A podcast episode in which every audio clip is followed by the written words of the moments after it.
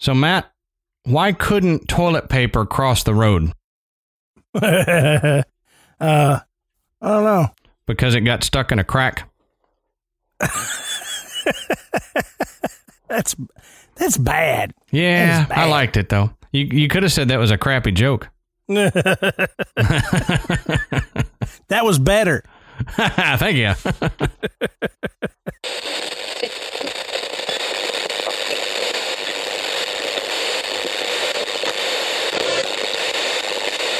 Utgård.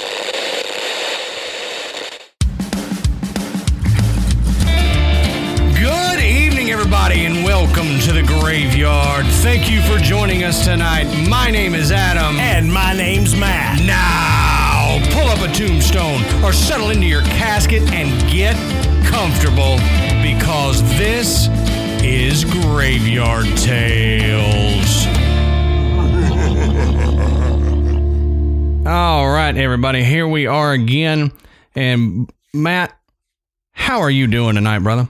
Man, I'm doing pretty good. Good. It's uh, getting chilly outside. It's dark already. Yeah, right. This So is I, my my uh my clock, my body clock is not adjusting yet. So Yeah, I I'll know. Probably I'll probably go to bed right after this. right. I'm I'm really I think we talked about this last year, but I'm really ready for them to get rid of this whole time change thing. Just yeah, just pick pick one really. And and you know, of course, I would say just pick daylight saving time, um, and stick with it. But whatever, I, I'd I'd much rather just say, okay, this is what time it is, and let's rock on. Because Yep. yeah, I, it just Yeah, it, it's it too screws it's too, me uh, up. Yeah, messes messes with me. I don't mind it staying dark, staying uh, light until nine o'clock in the summertime here. Oh yeah. But, you know, I mean, not everybody has the benefit of the central time zone. Right. right. And that that's my thing. I like it to stay light later, not getting dark at five o'clock. Because it's just it makes me sleepy then by six o'clock. I'm like, well, it's been dark for an hour. I think it's time to go to bed. And it's like, oh wait, no, it's not even dinner time yet. Yeah. Yeah. All right. So now that we've complained about the weather and the time, like we always seem to do. We always do. yep. Uh, always get the weather report. yeah. Well, we got to let everybody know what it's like in the graveyard. You know, their graveyard might not be the same. Hey, So- tonight, tonight before I came out to record, um, Brooks goes, uh, "Hey, uh, you guys ought to really record in a graveyard." I was like, "I don't know about that, buddy." Yeah. I, maybe, but uh, maybe not. I'm going to use the excuse of uh, we don't have an extension cord that long. Yeah, exactly. There you go. My battery backups won't last that long. Oh, All right, so real quick, we wanted to thank tonight's sponsor, Care of. Um, we'll talk more about them a little bit later, but as you guys know, we are big fans of Care of. We really like that company, and we really appreciate them sponsoring this episode. Um, we also want to mention that we are now new members of the Podbelly Network. Um, go check them out at podbelly.com. And if you're thinking about starting a podcast, there's a ton of free educational information from what microphones to use to the recording software, all the way up to social media branding and publishing. Just a ton of free information that you can go grab there. And there is also a bunch of great podcasts from all different genres. It just runs the gamut of what you can get there. Um, our friends over at Hillbilly Horror Stories are on there. Just the Worst Podcast, Lost Boys of Hannibal, and our buddy Brent over at the Sofa King Podcast are all members of the Podbelly Network. So go check them out, podbelly.com. We're proud to be new members of that group. We think it's awesome, and we really love what they're doing. yeah, and uh, Brent uh, sent us some uh, really cool T-shirts uh, and some stickers too. So uh, I have I have got the uh, the Podbelly sticker on my Chromebook now. There you go. I'm I'm sporting this shirt, man. This shirt is I am I am thoroughly impressed. I'm like I don't. usually when you get somebody sends you a free T-shirt, it's like ah maybe I'll wash the car with it. man, this Right. is some high quality, high quality Oh, yeah. digs now. Oh yeah, I'm You jealous because mine's in the wash. I can't put it on yet. So Mine, uh, uh, well, I just, I have a tendency to just put them on brand new. Uh, it's, just, Yeah. it's just one of them things. I've got you know? this. I got this weird thing about. Uh, I'm always worried about it chafing. Like my nips getting chafed from a new shirt, so I got to wash it. You know. oh my god! I just about did a spit take right into the microphone. That I was drinking been- water, and he says that. that would have been great. I love it. Except for the fact Oh. that you'd have had to buy a new microphone. That wouldn't have I been know. good. But I know. Well, see, then, then, then, then, then I could have, uh, could have finally sold this to, uh, to Amanda that I need this microphone. oh yeah, that would have worked. She's like, the one you have, what works great. Like, yeah, but it's not the one I want. Yeah, exactly. Exactly. Tell her you need to get the, the new mic so that it boosts that muscle profundo of your voice. That's and, right. Yeah. You know.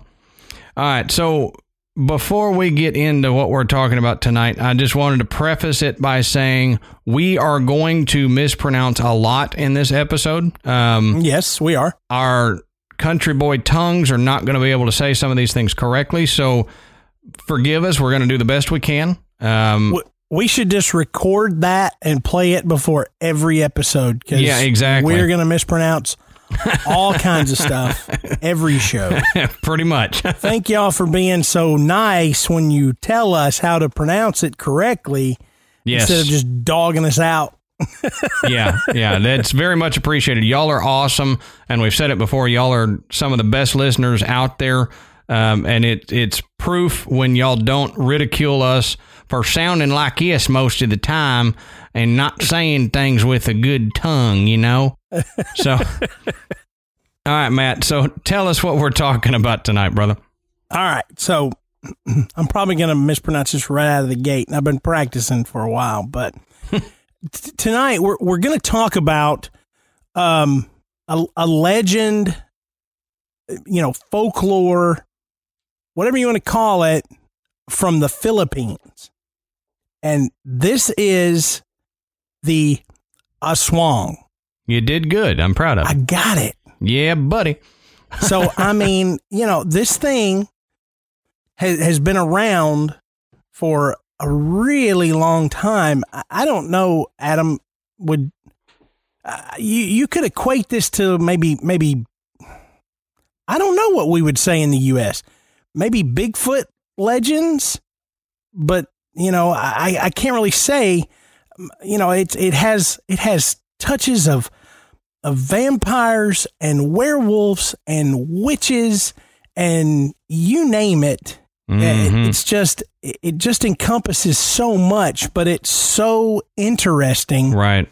how it plays into the culture in the Philippines. So uh, I, I really think you guys are going to enjoy what Adam and I have to share about the Aswang. At least we hope you enjoy it. If not, don't tell us because we're fragile people. That's right. So, uh, like Matt said, the aswang is one of the most pervasive folkloric concepts in Philippine culture. Now, the term aswang originated from the Filipino word asawang, meaning dog, because that that's usually the form that it likes to take the most. Uh, one of the couple forms that it likes to take the most. It it likes to form as a dog, and we'll we'll talk about that here in a little bit. Um, but there are three things that people from all over can agree on about the aswang, and one is that its diet consists mainly of human liver and blood. That it has an unholy preference for unborn children, and that is it is also known to prey upon children and sick people. So already it sounds like a mean, mean booger. Oh yeah, and you know, it does. Um, it does take the form of a dog most often in the folklore, but you know, birds, pigs, heck, other people. Right. Right. Um, even to the point of, or we'll get into like you know, doppelgangers. You know, Yeah. you'll see, you'll see an, an individual that you know, but it's not them. You know, Yeah, it, it's Could be a could be a swang. it's really weird what it uh, what it does. Because during the daylight hours, aswangs go incognito, as they say, um, taking on human form to blend in with regular townspeople. But while it's doing that, is consciously observing who to target next. Now, most have asso- uh, have been associated with women, particularly because of long dark hair, which they use to cover bloodshot eyes.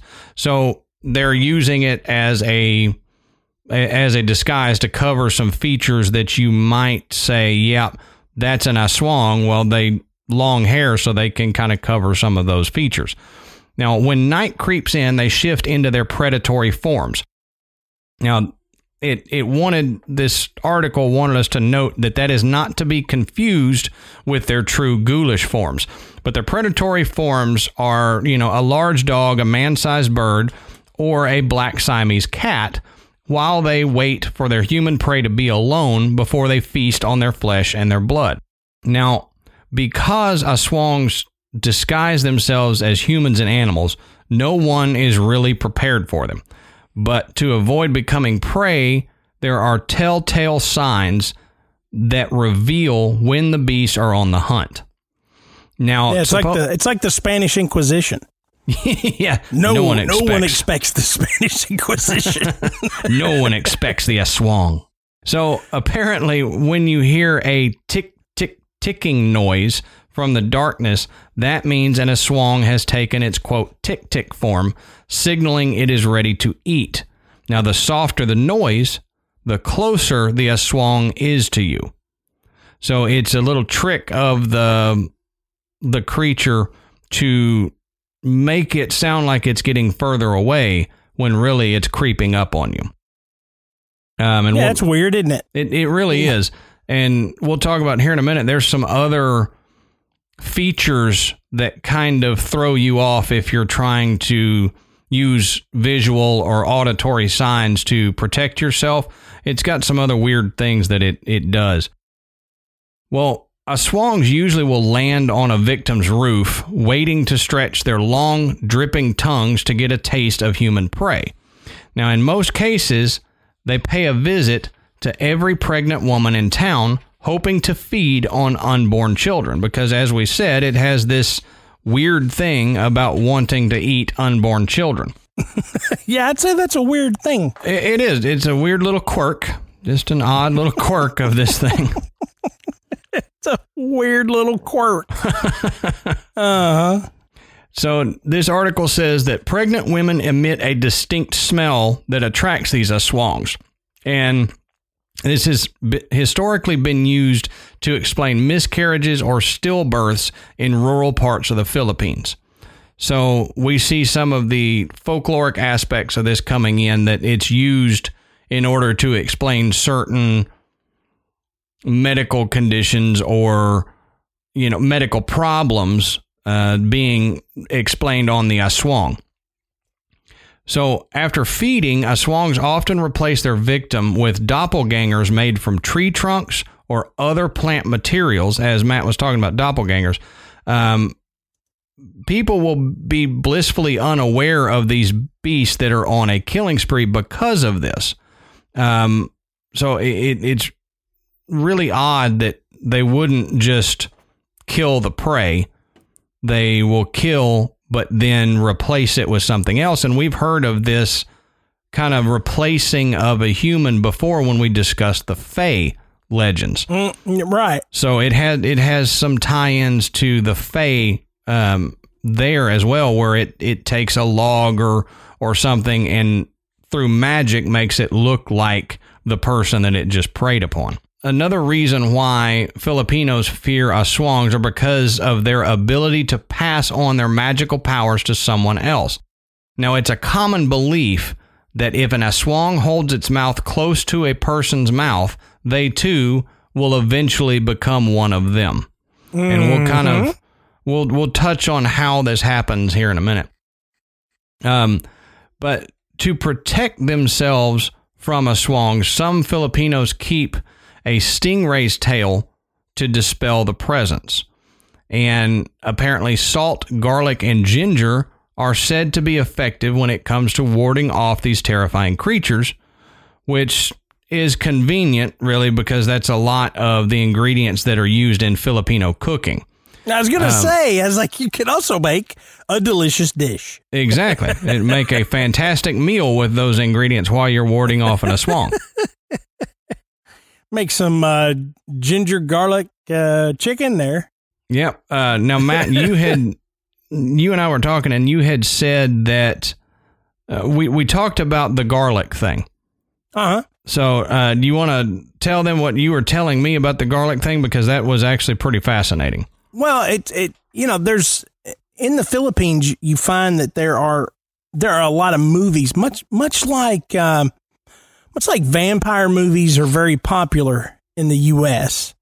Um, there are series of Aswang movies in the Philippines, and I saw an interview with with a, a film director uh, in the Philippines who makes uh, who made a lot of these movies, and he thought it was it was interesting that he will you know he's he's taking a lot of creative license, but sure. he's he, he, you know he says I'm not a scientist, you know I'm I'm not uh, I'm I'm not a historian.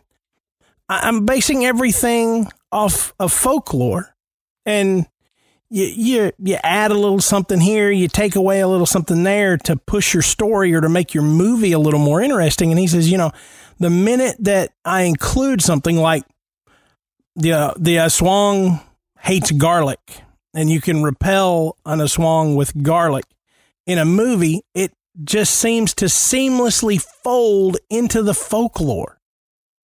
And, and that that's incredible to me. That that thought is just incredible.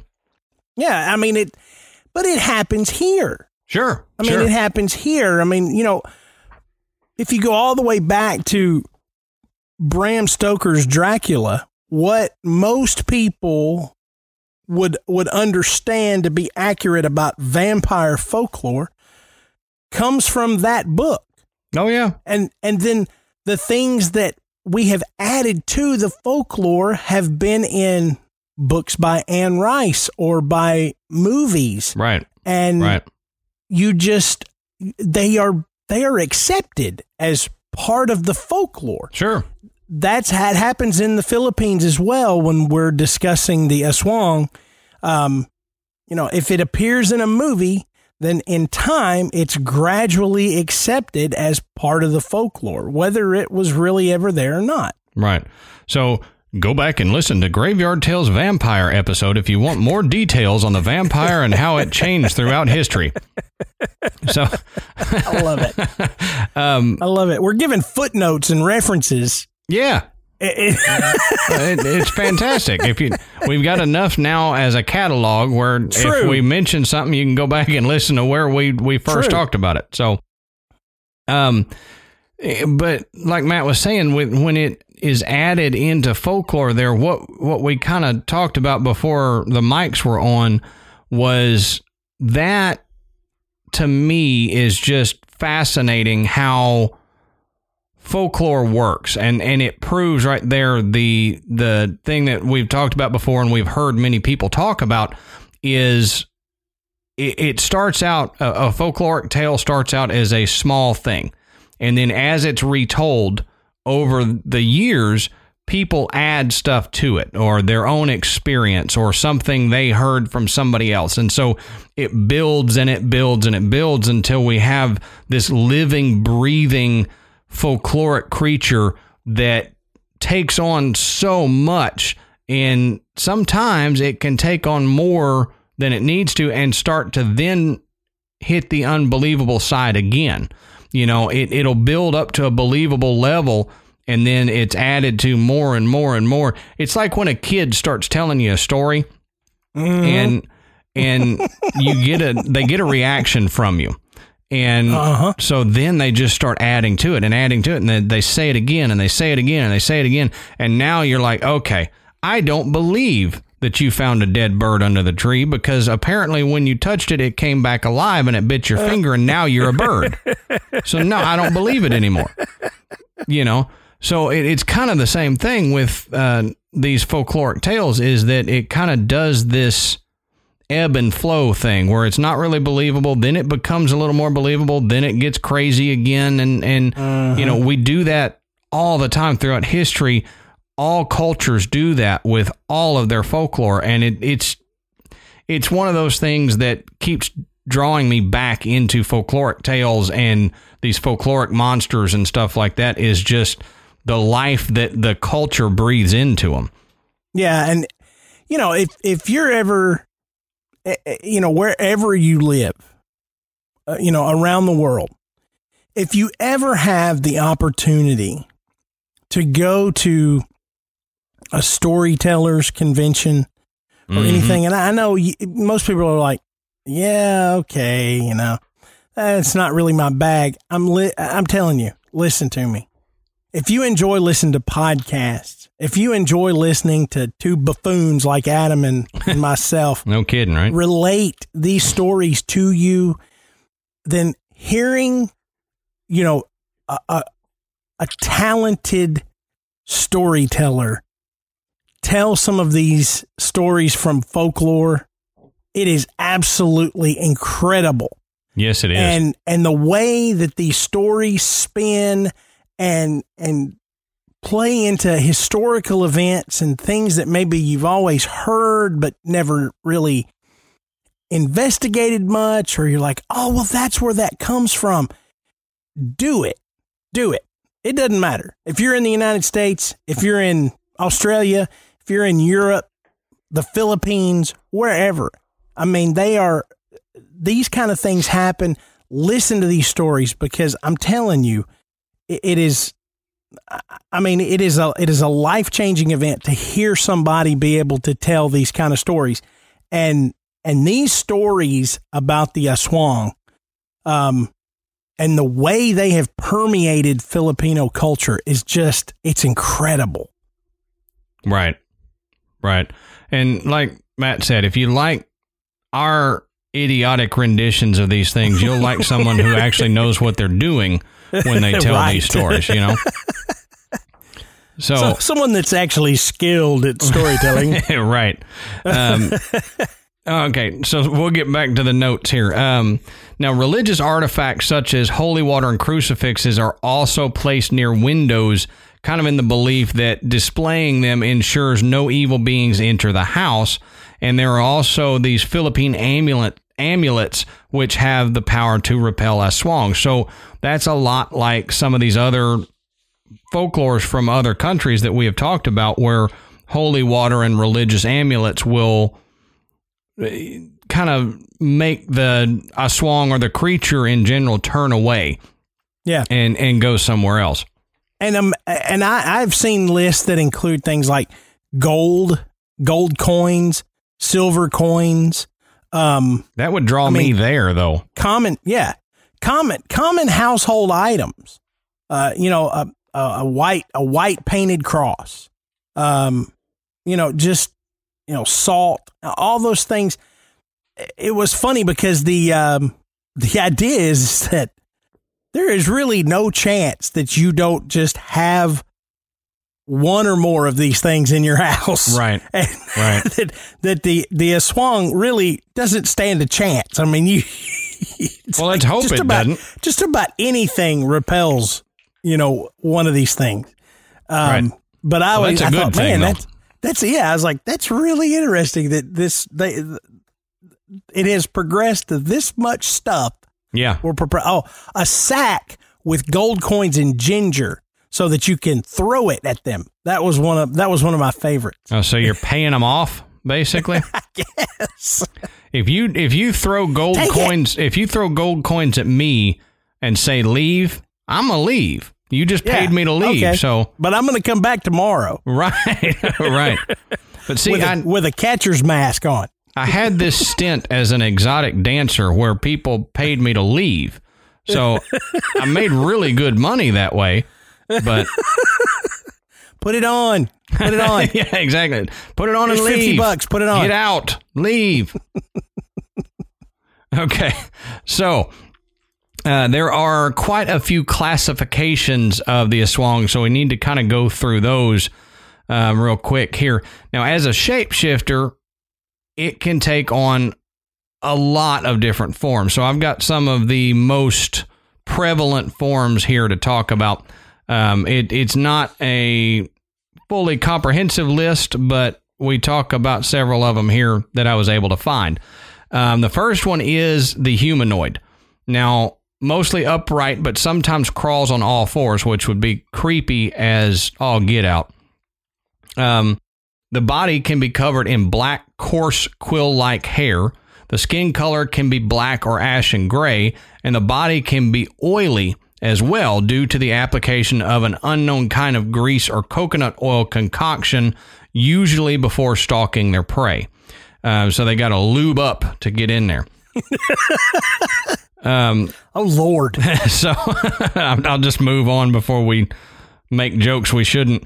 Um, so in this configuration, they normally crawl on the floor or the immediate space outside, or they lay prone on the floors looking for a peephole or what they have called a lick hole in this article, um, where they it's can drop their. Show. I'm sorry. Um, I'll only say lick hole one more, two more times now. Um, so uh, they they drop their highly prehensile tongue or proboscis through this lick hole that reportedly has the looks and consistency of vermicelli and the dexterity of a human hand. So if you can imagine that. So they got a, a big vermi- long tongue that they can they can swirl around and control. And they can pretty much grab grab stuff with it. Yep, they're gonna they'll eat you with their vermicelli noodle.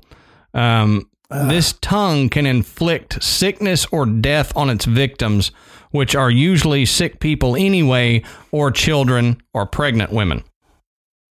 So that would be, I mean, if I look outside my house and there's an oily humanoid licking at the bottom of my door, you better believe I'm calling the cops because yeah. that ain't right. Yeah, and I've got whether or not it being this, aswang. Yeah, and and and if this if these this description of these humanoid uh, aswangs aren't weird enough, they can be they can be very thin, and they they've been depicted as being so thin that they can hide behind bamboo posts. Right. It's I'm weird. Like, okay. You know yep. how how much more strange can uh can they be? And um, you know, even even uh, they they have been described as walking with their feet backward. Mm-hmm. Yeah, that was one of those things that uh, I was talking about earlier that they do to um, kind of lead you off their trail, so that if their feet are backward, then you can't track them wherever they're going because it's going the wrong way. Um, so, so they're strange. just yeah, they're just odd creatures. Um, one of the other forms that it takes is the canine form, um, as we talked about a little bit ago. Um, and swan can appear as a large, menacing dog with coarse black hair and flaming red eyes. So that sounds a lot like the hellhounds.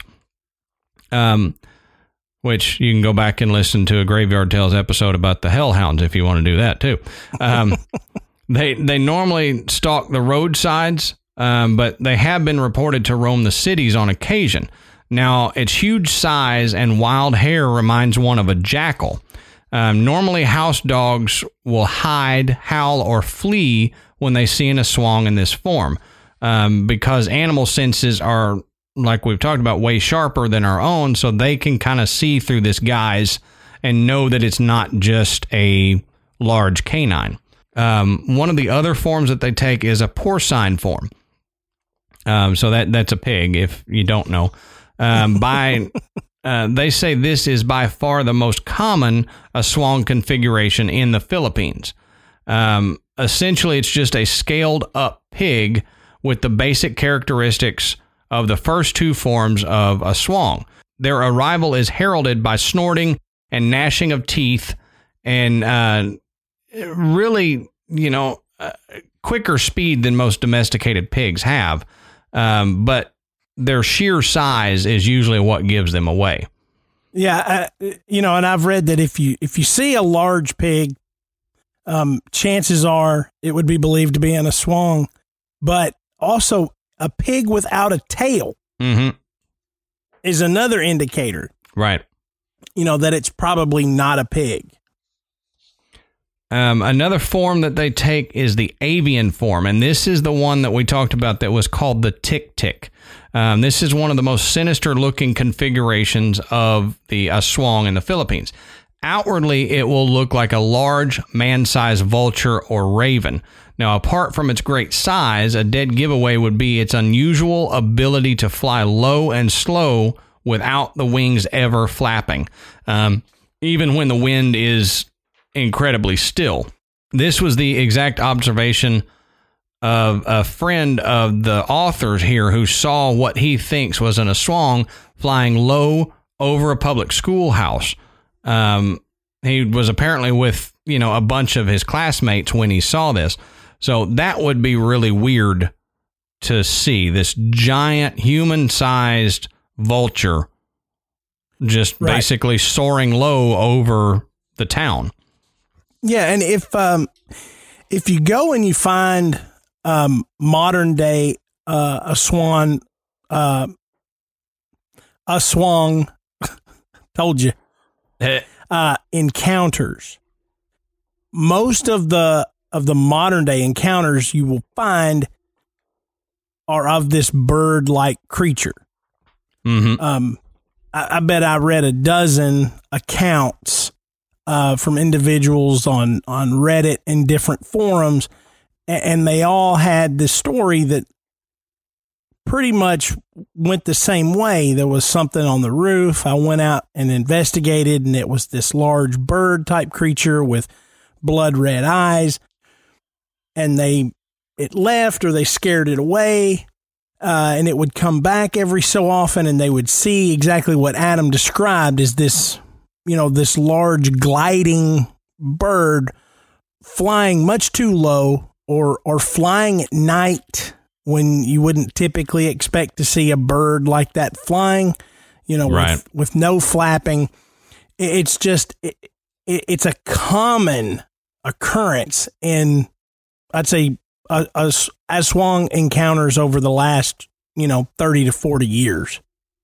Right. Um, now, one of the least common forms of the aswang is the feline form. Um, one of them in a cat form can range from the size of that of a Siamese cat to that of an ocelot or a jaguar. So, a small to a you know, kind of medium sized large cat. Now, a suspected aswang in this form was reportedly caught many years ago in a town in Antique, um, according to the author's father. Um, it was tied up, placed in a sack, and beaten up and speared and hauled to the town plaza. When the folks opened the sack to show it to the townspeople, they saw a dead Creole woman with long flowing brown hair. Apparently, a scion of a wealthy family of European extraction from the next town. So apparently, this lady had become an aswang in a feline form, and they caught her.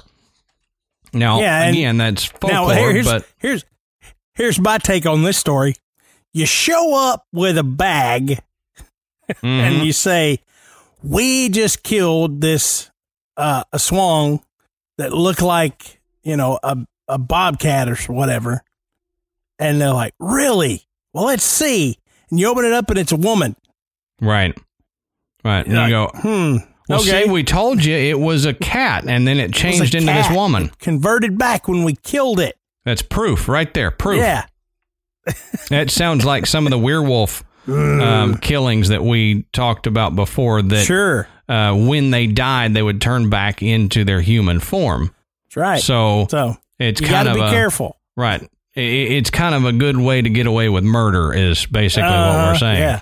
Oh yeah. Hey, it was, it was a nice wong, but uh, you know, I, I I did watch a documentary um, about this that was uh, you know done by uh, an American filmmaker who had lived in the Philippines, and eh, it was amazing to hear that this stories like this really weren't that unusual. That it has happened, you know. You know, and people were relating stories where they remembered uh, people attacking an animal just out of sheer fear. Mm-hmm. Even uh, you know, attacking people just because of their behavior. Um, being a, a, little bit different. They were suspected to be in Aswang, and, and this this one young woman was uh, relating a story about an old woman, you know, getting just beat to death in the street. I'm just that, like, that's insane. Yeah, but, that's just that's taking uh, the legend a little far for me. But it, it it also, you know, when you when you understand how important it is in the culture. And even today, it's estimated that 80% of the Filipino culture believe in the aswang. Um, you know, one gentleman even said that, uh, you know, you you could talk to someone um, from the Philippines and you know talk about ghosts, and they'll be like, "Oh, ghosts, whatever." You know, I don't believe in ghosts or, oh, what, this house is haunted? Okay, I'll go in there. I'll spend the night in there. Eh, no big deal. If you tell them there's an aswang in there, they're they're hitting the bricks. Sure. You know, they're heading the other way. And it's all in the manner of, of how these stories were told as they were raised and what they came to believe. Um, and, and so fear of, you know, if it's perceived, then it's real. Mm-hmm. I mean, if if if I'm afraid of cats, you're you're not going to be able to tell me just don't be afraid of cats. Right. Cats are great, and you know I'm gonna tell you, cats are horrifying. They're just waiting to steal your breath when you sleep, and they're going to take your soul. That's a that's, that's true, a though. fear, rational or irrational, especially with something that has been just inundated into culture and you hear a story like that, you're like, God, that's that's nuts. How how can anybody do that? But wait, back up. This is the fear of these creatures that a lot of these folks have been raised with. Sure. So and- it it uh, when you think of it that way, you just you begin to feel like, okay, well, maybe it's not insane. You know, maybe you've got an entire village that's terrified that because they've been told that there's an aswang that lives in the mountains close to their village, and they're worried that one of their their villagers has has changed into one, or it's the aswang posing as one of their villagers. Right, and and that that makes me think a lot um, of in the U.S. we have these different sects of people who you know we've got Bigfoot believers We've got UFO believers. We've got, you know, the, the ghost hunters and everything. And a lot of these people die hard on the fact that UFOs exist and aliens exist, but they are unwilling to believe that ghosts are real. And they'll make fun of you if you say you believe in ghosts or spirits, um, but they believe wholeheartedly that they've been abducted by aliens or Bigfoot researchers that, you know, they say, well, this is obviously a real creature. Yeah, you have no evidence of it that we can scientifically proved, but it's obviously a real creature. But ghosts and aliens, that's just kid stuff, and y'all are insane for believing that. So it it's all in where you come from, and and you know everybody has their own beliefs, and everybody's going to think one thing might be a little crazy when other people think their thing is a little crazy.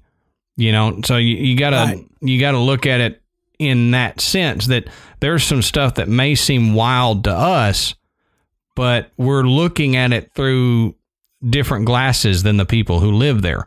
They may yeah. think the the ghost that Matt and I talk about all the time that's a little wild for them and and they think we're kooky for talking about it. So you know, it, it's just where you where you come from and, and how you think about it. Exactly.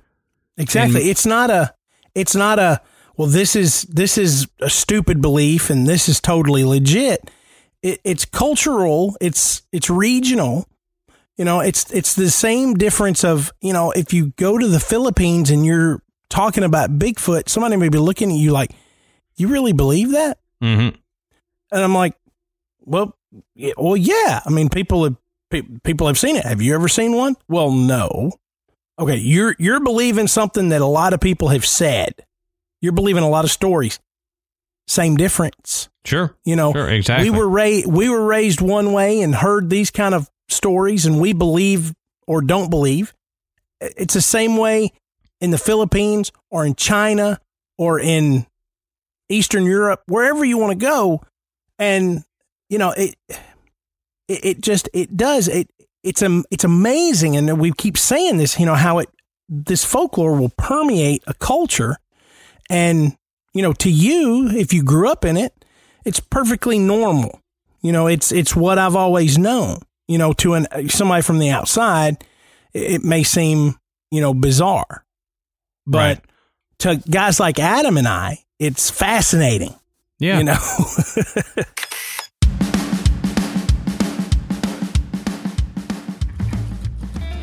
okay, Adam, let's take a moment and talk about uh, a sponsor of the show. Really great product, and that's Care of. Now, Care of is a wellness brand that makes it easy to get the right vitamins, supplements, and protein powders for your specific needs. Whether you're looking for glowing skin, more energy, better sleep, or something to support your health and fitness routine, Care of helps you build and stick with a plan that's right for you. That's right. And fall is a great time to set some new goals, get back into a healthy routine, and reprioritize yourself. And Ashley and I have started going back to the gym, and the the little protein powders that they have are perfect for taking to the gym. They've got little protein uh, powder packs, or you can get the tub, and they've got these little packets of like maca root that give you energy and give you a little boost before you get in the gym. So it's really been helping me out and you know making the workouts that we've started doing a whole lot easier. Um, you just take a short fun five minute quiz and answer easy questions about your diet, your lifestyle, and health needs, and you'll get a research backed recommendation with the vitamins, supplements, and or protein powders that you need based on your completely personalized quiz results. Now, your Care of order gets shipped right to your door in convenient daily packs, perfect for a busy on the go lifestyle. Just throw a couple in your suitcase when you're traveling, or one in your bag on the way to the gym, as Adam does every morning. Care of is personalized for you, even down to the packaging. The vitamin packs and protein tubs say your name. And, you know, Amanda and I, uh, we, we thought that was one of the coolest things that you, you know, you, you always knew, hey, I'm, I'm not taking Amanda's vitamins today. I'm taking mine. Here's my name. right. Listeners for, of Graveyard Tales can get 50% off their first order from Care of. Just go to takecareof.com and enter the code GRAVE50. That's G R A V E 50. Right. So to get 50% off your first order from Care of, go to takecareof.com and enter the code GRAVE50. G R A V E 50. That, that's the reason that Matt and I don't discount anything like this. You know, we we give credence to all of these folkloric beliefs and and you know, we'll never poo poo you for having any type of folkloric belief, even though we don't have it. And some of it may seem wild to us, and, and we may say something like that. We don't ever discount it or make fun of it because people believe that, and, and we're not ones to tell these people that it doesn't exist or that they're, you know, we're not their judge. We, we don't know, we don't know that culture. We don't know what a- actually is out there. So why are we going to sit here in the United States and say, "Oh, that that doesn't exist. That's crazy," when we don't know? We have no idea. Right. So we Right. give all the credence we can to these things. Speaking of which, um, there's an author, Maximo Ramos, who explains the um, in in his book, the Aswang complex in Philippine folklore. Um, he says, "quote The Aswang concept." is most usefully understood as a compilation of beliefs about five types of mythical beings identifiable with certain creatures of the European tradition. One, the blood sucking vampire. Two, the self segmenting viscera sucker. Three, the man eating weredog. Four, the vindictive or evil eye witch. And five, the carrion eating ghoul. Thus, when Philippine folks speak of the aswang, they generally refer to the physical traits, habitat, or activity of these five types of mythical beings, and sometimes also other mythical entities like the demon, dwarf, and elf. This transfer of traits and functions is characteristic of oral traditions, and it is the business of the student to clear up the confusion. So, he talks a little bit about the five different types of creatures that are combined into what the Philippine people believe of as the Aswang. And he says one is the vampire.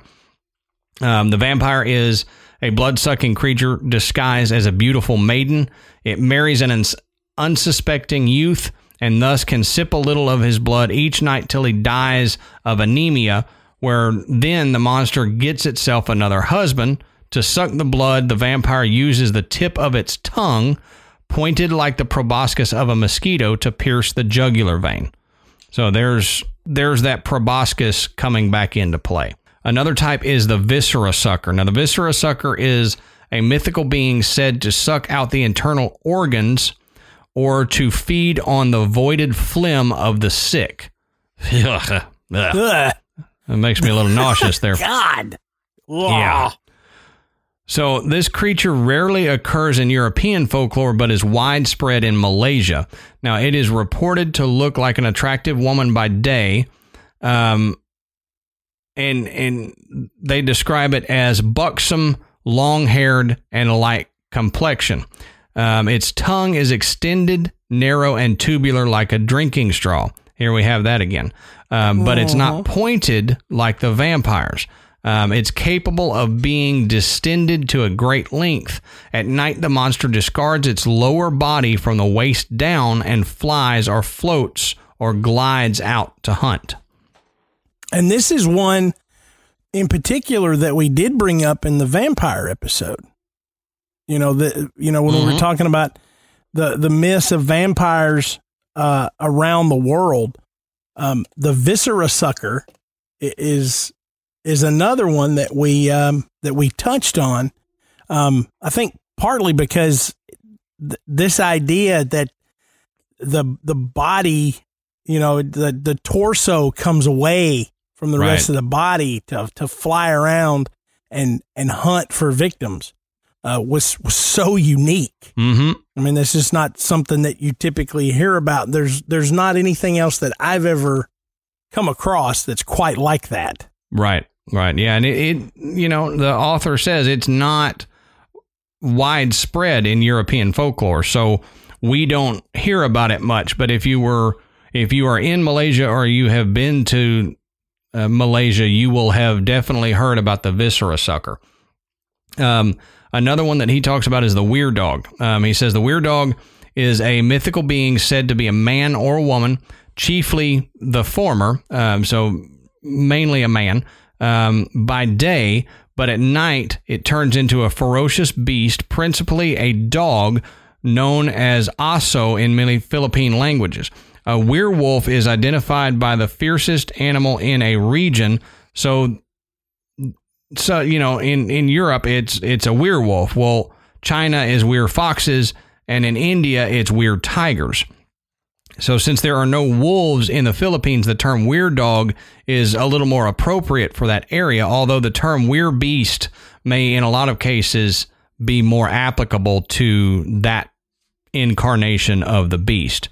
Um, so that ties into a lot of other stuff too that um, we've talked about where the the the weir blank is you know whatever the the most vicious creature is. That's why we have werewolves and and werebears a lot of times in the US is because those are the most predatory animals in our area. Um, one of the other forms he talks about is the witches Um, he says another member of the cluster of mythical concepts encompassed by the term aswang is the witch, believed by the folk to be a man or a woman, mostly a woman, who is extremely vindictive or who causes sickness without meaning to do so. Um, by magically intruding various objects, shells, bone, unhusked rice, fish, and insects of various species through the victim's bodily orifices or by herself entering the victim's body. The Philippine witch will punish those by whom she has been put out, or by an innocent uh, innocent look or remark, she also makes an equally innocent victim ill. Unlike the European witches, however, the Philippine witch has no appetite for human flesh. She is shy and lives in abandoned houses at the outskirts of towns and villages. She will not look people straight in the eye because the image in the pupils of her eyes is said to be upside down, and the pupils are thin and elongated like a cat's or a lizard's in bright sunshine. So, so she would be easy to spot. Right. Maybe. And that's why she doesn't look you in the eyes so that you don't find her out. Um, the last one he talks about is the ghoul. Um, now, the Philippine ghoul is said to steal human corpses and devour them. For this purpose, its nails are curved and sharp, and its teeth are pointed. Its smell and breath are putrid, and though generally invisible, the creature is said to look like a human being when it actually shows itself. Yeah, so these these things are pretty nasty. Yeah, from from top to bottom. Oh but, yeah, um, no matter what form it the takes. Ghoul, the ghoul is pretty disgusting. Yeah, and the viscera sucker to me that one that yeah. one gets me the most. I think. Ah. Um, so before I hand it over to Matt here, I've got a list of some things that we have learned and maybe that we haven't touched on yet, but we will learn um, some facts about the Aswang so that we can kind of recap things. Now, one is that the Aswangs are usually depicted as female. They frequently walk with their feet positioned backwards and they can use vocal tricks to disguise themselves. They will get quieter and quieter to fool their victims into thinking they are walking further away and establish a false sense of safety. So, like we talked about, they use those tricks to make you think they're going the other way. The backwards feet, the ticking that gets quieter as they're creeping up on you, so you never suspect they're actually coming for you. Um, another one is aswangs live as quiet, shy villagers. However, at night, when they grow hungry, they will transform into bloodthirsty animals. Um, aswangs can transform uh, the appearance of objects. They will replace their live victims or stolen cadavers with replicas made from tree trunks or other types of plants. This doppelganger, doppelganger will return home extremely sick and die naturally to avoid suspicion. So that's why it will replace the with a doppelganger. Yeah. And I didn't expect you to mispronounce that. That was Yeah, well, it happens. That's one of the easy ones for us. Yeah, um, no, but yeah, we did. We mentioned that at the top of the show. Yeah, you know they can. Um, you know, you're you're hanging out with your cousin, and all of a sudden your cousin's not acting right. Right. You know, exactly. He's not, he's not wanting to look at you. He's been quiet. He's acting weird, and you're like, "Hey there, yep. are you my cousin?" Seems to be getting a little sick and pale. yeah, when uh, it's like uh, when uh, when Wiley Coyote looks at the Roadrunner, you know, you start you mm-hmm. start feeling like I, I, look like a, a, basted turkey over here. And, yeah, right. Uh, I think it's time for me to go home. Right. Um, now, uh, swangs will eat the heart and livers of unborn fetuses and young children. They attack by using their proboscis, which extends from their mouths and reaches into a mother's womb to suck out a meal while the women are asleep. Um, swangs move quickly and silently. They are so skinny that they are able to hide behind bamboo posts, as Matt talked about. When they hunt, they prefer to travel as far as possible so their true nature does not become obvious to everyone in their town. Now, they understand that if they were identified, they would be killed by villagers immediately. So they're not dumb. They're, well, I, I think it's interesting. They're not dumb, um, but they're also not, you know, invincible right. either. I mean, you know, they're they're not so overly powerful that they just I can just wipe out this village. Mm-hmm. You know what's what's really strange is is it appears that they are trying to live their normal life. You know, it's their Right. we're not out to terrorize uh, the entire village where we live.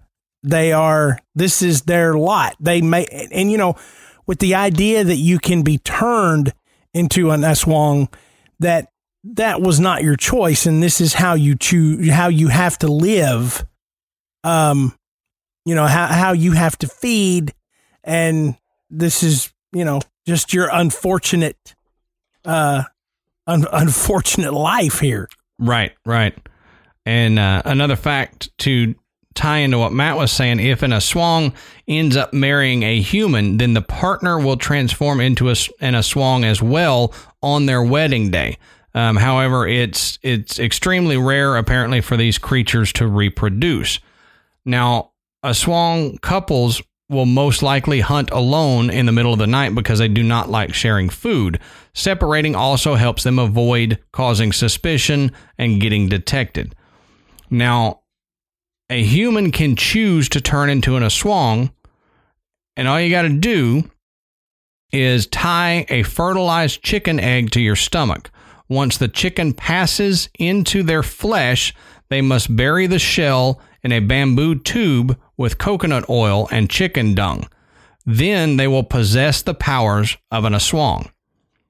yeah and you know there was a there's another part of this legend where an Aswang will have a black chick in in their stomach Mm-hmm. and that they can pass this black chick onto another. Um, touching on uh, Adam mentioning that, you know, one Aswang can can change another person into an Aswang if their mouths get close together. And there's actually a movie scene where this happens. You know, where this this Aswang man is turning a woman and he brings his mouth to her and you hear the little chirp chirp chirp chirp chirp chirp chirp of the chick Mhm. going from one to the other. And you're kind of like, okay, that's that's hard to wrap my head around, It's but somehow creepier. it's part of it. So right. yeah, it is creepier. and, and to keep tying in on that, if an Aswang dies, um, they can transfer their abilities to another person by holding their mouth close to them, um, which, like Matt said, then allows the chick to hop from one stomach to the other. So it can do it, the you know, uh, voluntarily. Or Mhm. as it's dying, it can do the same thing and say, "Here you go, Right. take my powers." Right. Yeah. So they talked about this could be done with a family member uh, or a, a willing recipient. Mm-hmm. Um, now, Aswangs cannot step into temples, churches, or mosques or any other holy consecrated ground. Now, if a doorway to a home or building has a special prayer posted by the entrance, then the Aswang cannot walk through that doorway. So that ties into a lot of the vampire lore that we have talked about before. Now, during the day, Aswangs still do have certain powers. Some of them will provide healing potions and cast helpful spells for the townsfolk. Because of their friendliness, there is an old Filipino saying that translates to an Aswang is better than a thief. So, despite their fear Wow. of the Aswang, the Aswang can still perform good in a community. It may suck out your unborn baby, but it won't steal your silverware. Exactly. It's better than a thief. So you can tell whether someone is in a swang by looking into their eyes. And this goes back to that witch thing that we were talking about before. If your reflection is upside down, then they are not truly human. You can also look at them upside down by sticking your head in between your legs. If their image appears different than when standing upright, they are in a swang. So they if you look at them upside down their image changes Hmm. now Interesting. it is uh, currently some people believe that the myth of the aswang grew because of certain genetic diseases like x-linked dystonia Parkinson, Parkinsonism. X-linked dystonia Parkinsonism. Um, Yeah, and dystonia of Panay. Um, this is because the pictures of an aswang transforming look similar to a patient with the symptoms of this disease. Now, some anthropologists believe that the Spaniards created the myth of the aswang as a way to keep the population under control. They told stories about the creature living on the outskirts of the forest to discourage Filipinos from leaving their town so they wouldn't so they could keep their power.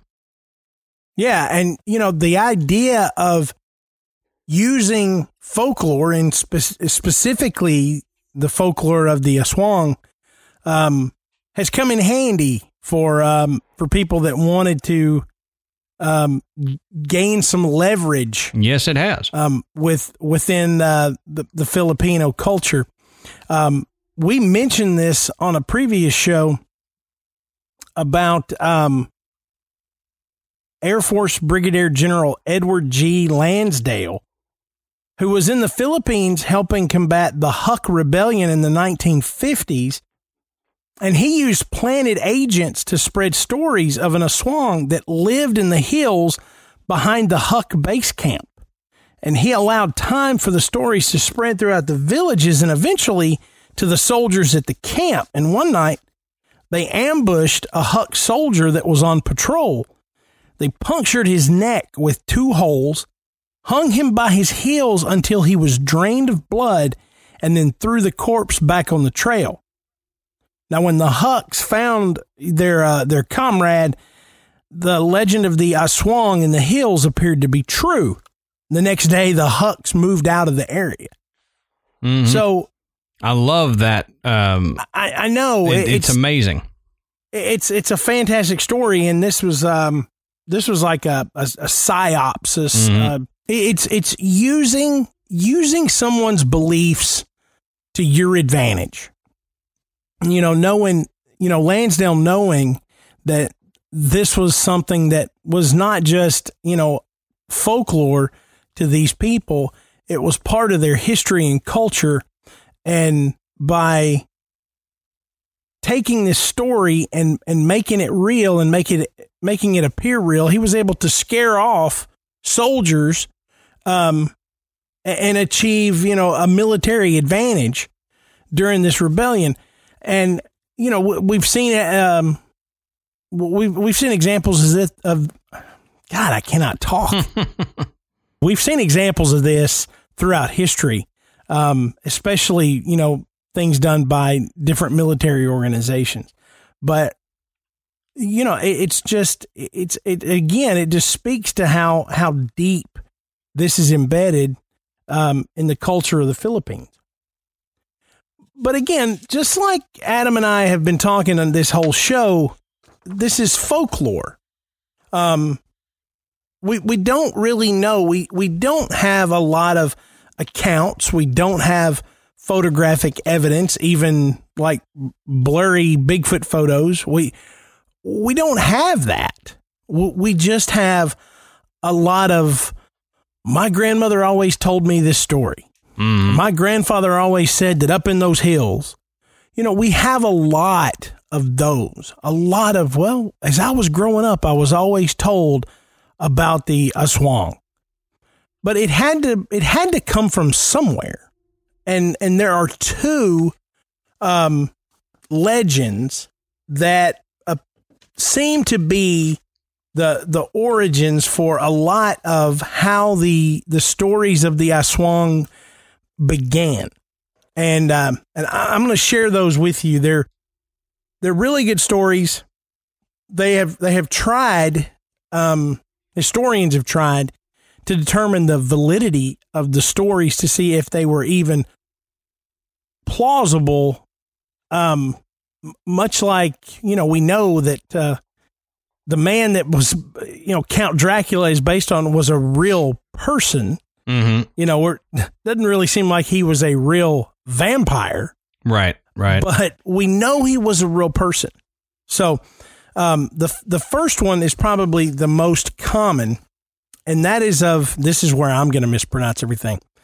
This is um, Guimo, and I may be saying Guimo incorrectly, um, but the stories regarding uh, Teniente Guimo weren't really popular until around the 1960s.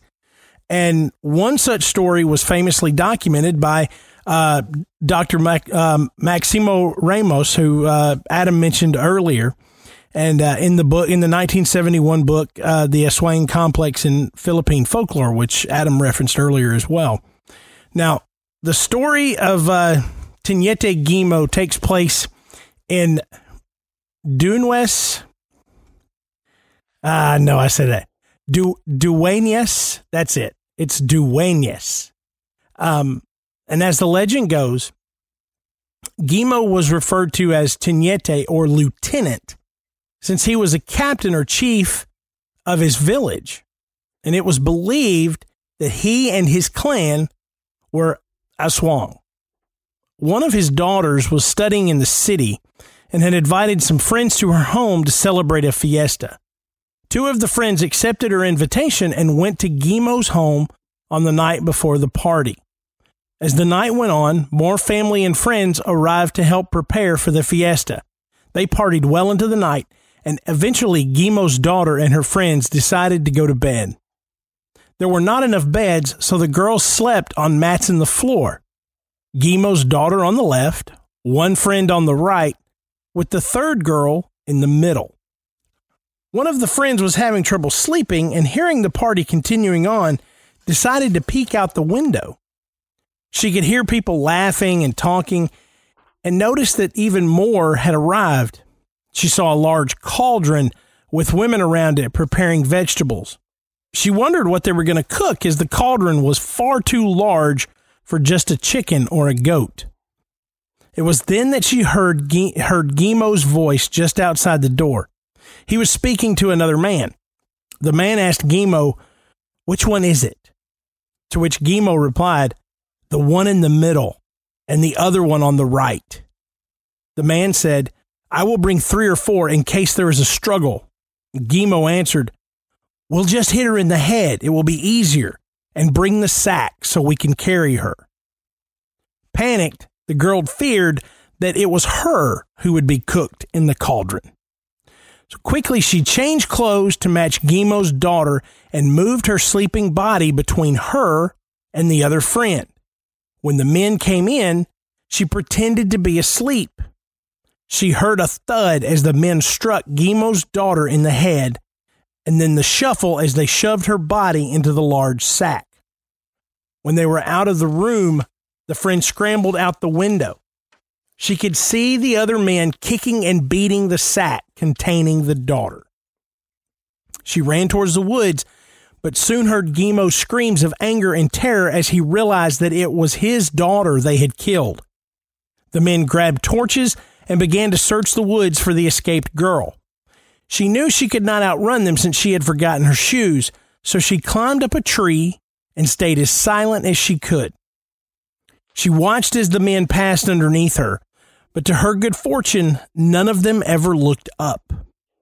Fearful they would return, the girl stayed in the tree and eventually saw the men come back, dejected that they had come empty handed. When the sun rose, the girl ran towards the road seeking help. Now, as for Guimo, it was said that the outrage and despair he felt were so great that he and his clan of Aswang left the area never to return. And so this was a situation where people knew, people knew, or at least really suspected mm-hmm. that this cat and and his whole group were Aswang. But again, it you know, there's Adam's statement. You know, a, an Aswang is better than a thief. You know, they were they were members of society, right? And you know, they oftentimes you know participated and and were beneficial to local villagers. So, you know, at, at some point, maybe a lot of this was just overlooked.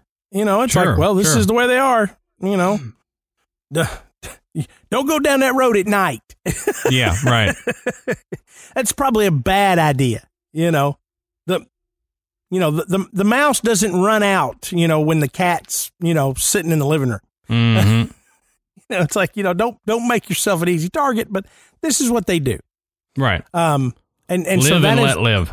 that that's one of the most common legends and it's it's interesting that you know it has it it didn't really gain any kind of popularity uh, until around the 1960s but that was you know um you know when Ramos was b- beginning to put together a lot of this to publish his book the next legend um is of Maria Labo now there are many versions of this legend, and I and I read through several, and I mean they just went in every direction, but they they held on to a common theme.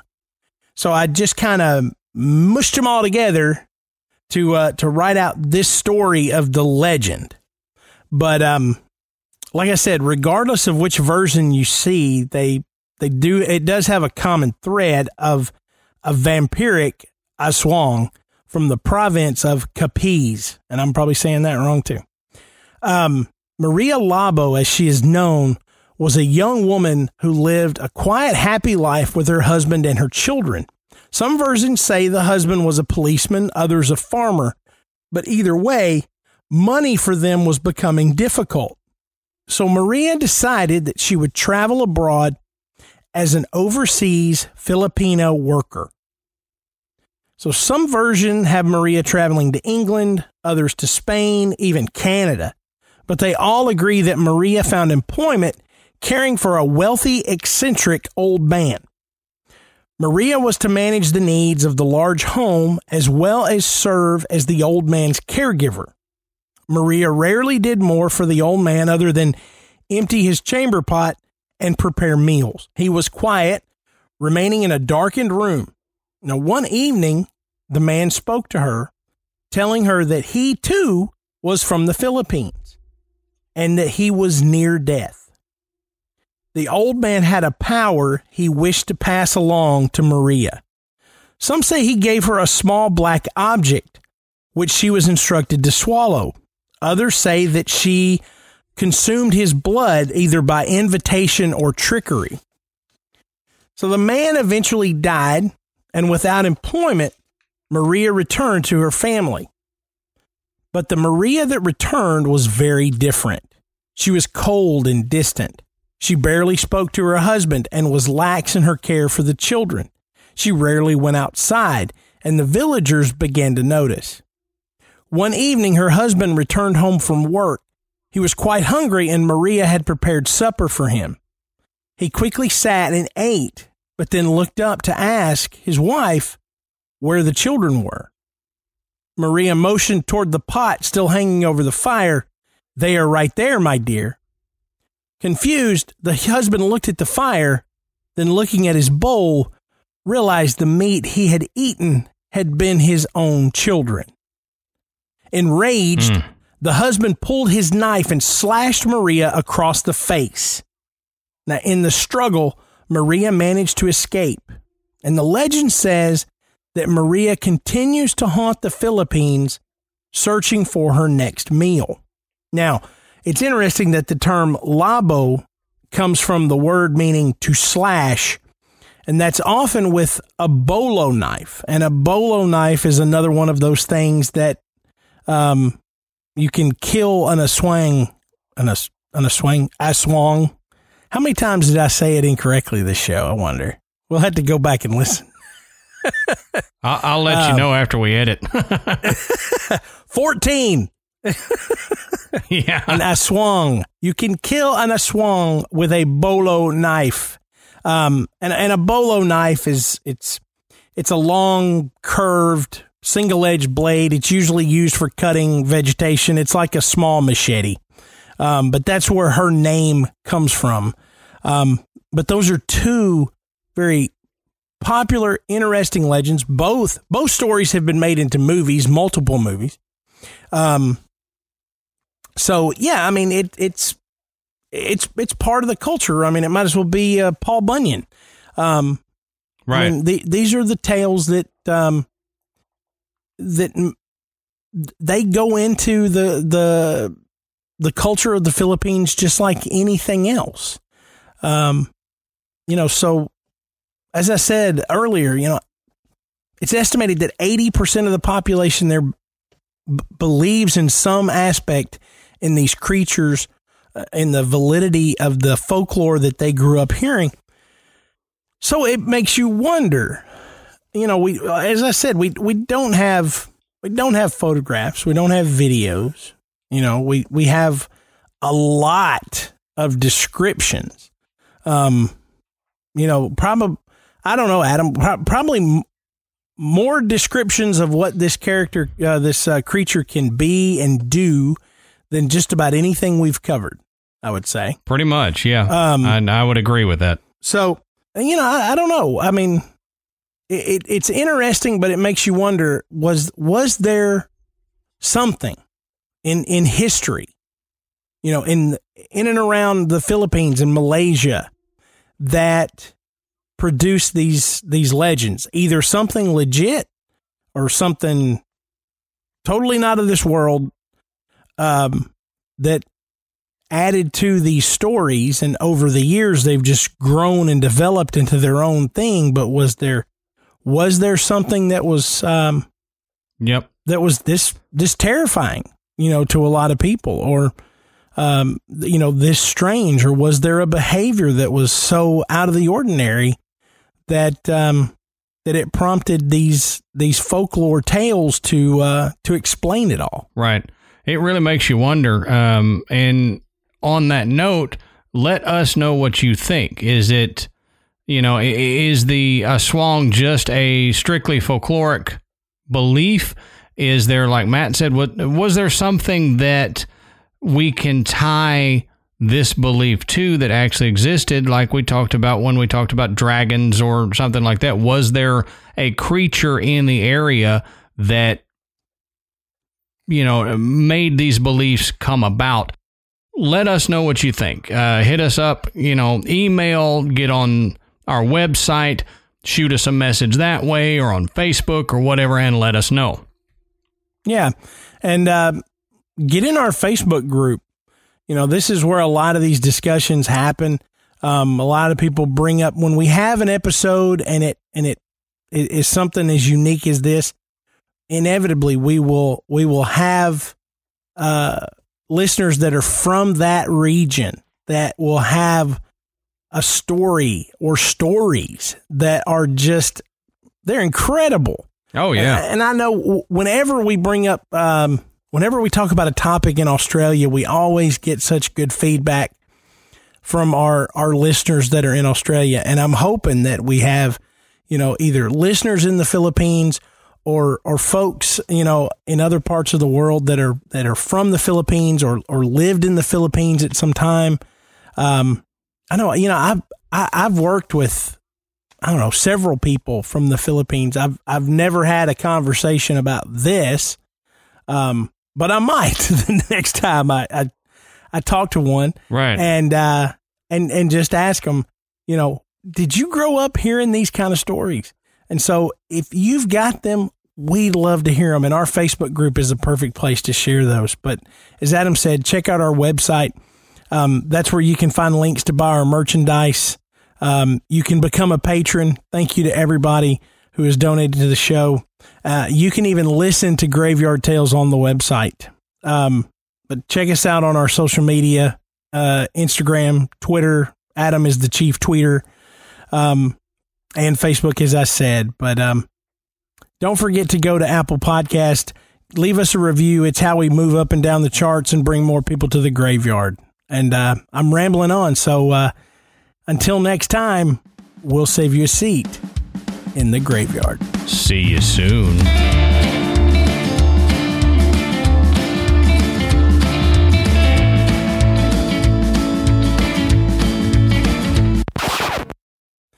A uh, what's the word I'm looking for?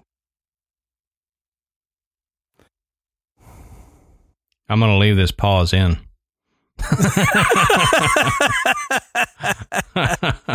but I can't, it, the words escape me. But anyway, um, God dang wasp.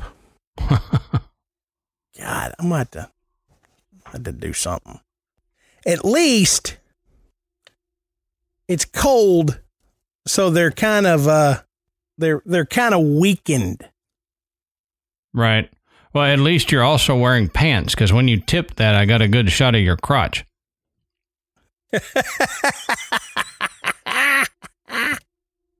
Yeah, it's too cold to go pantsless like we usually do.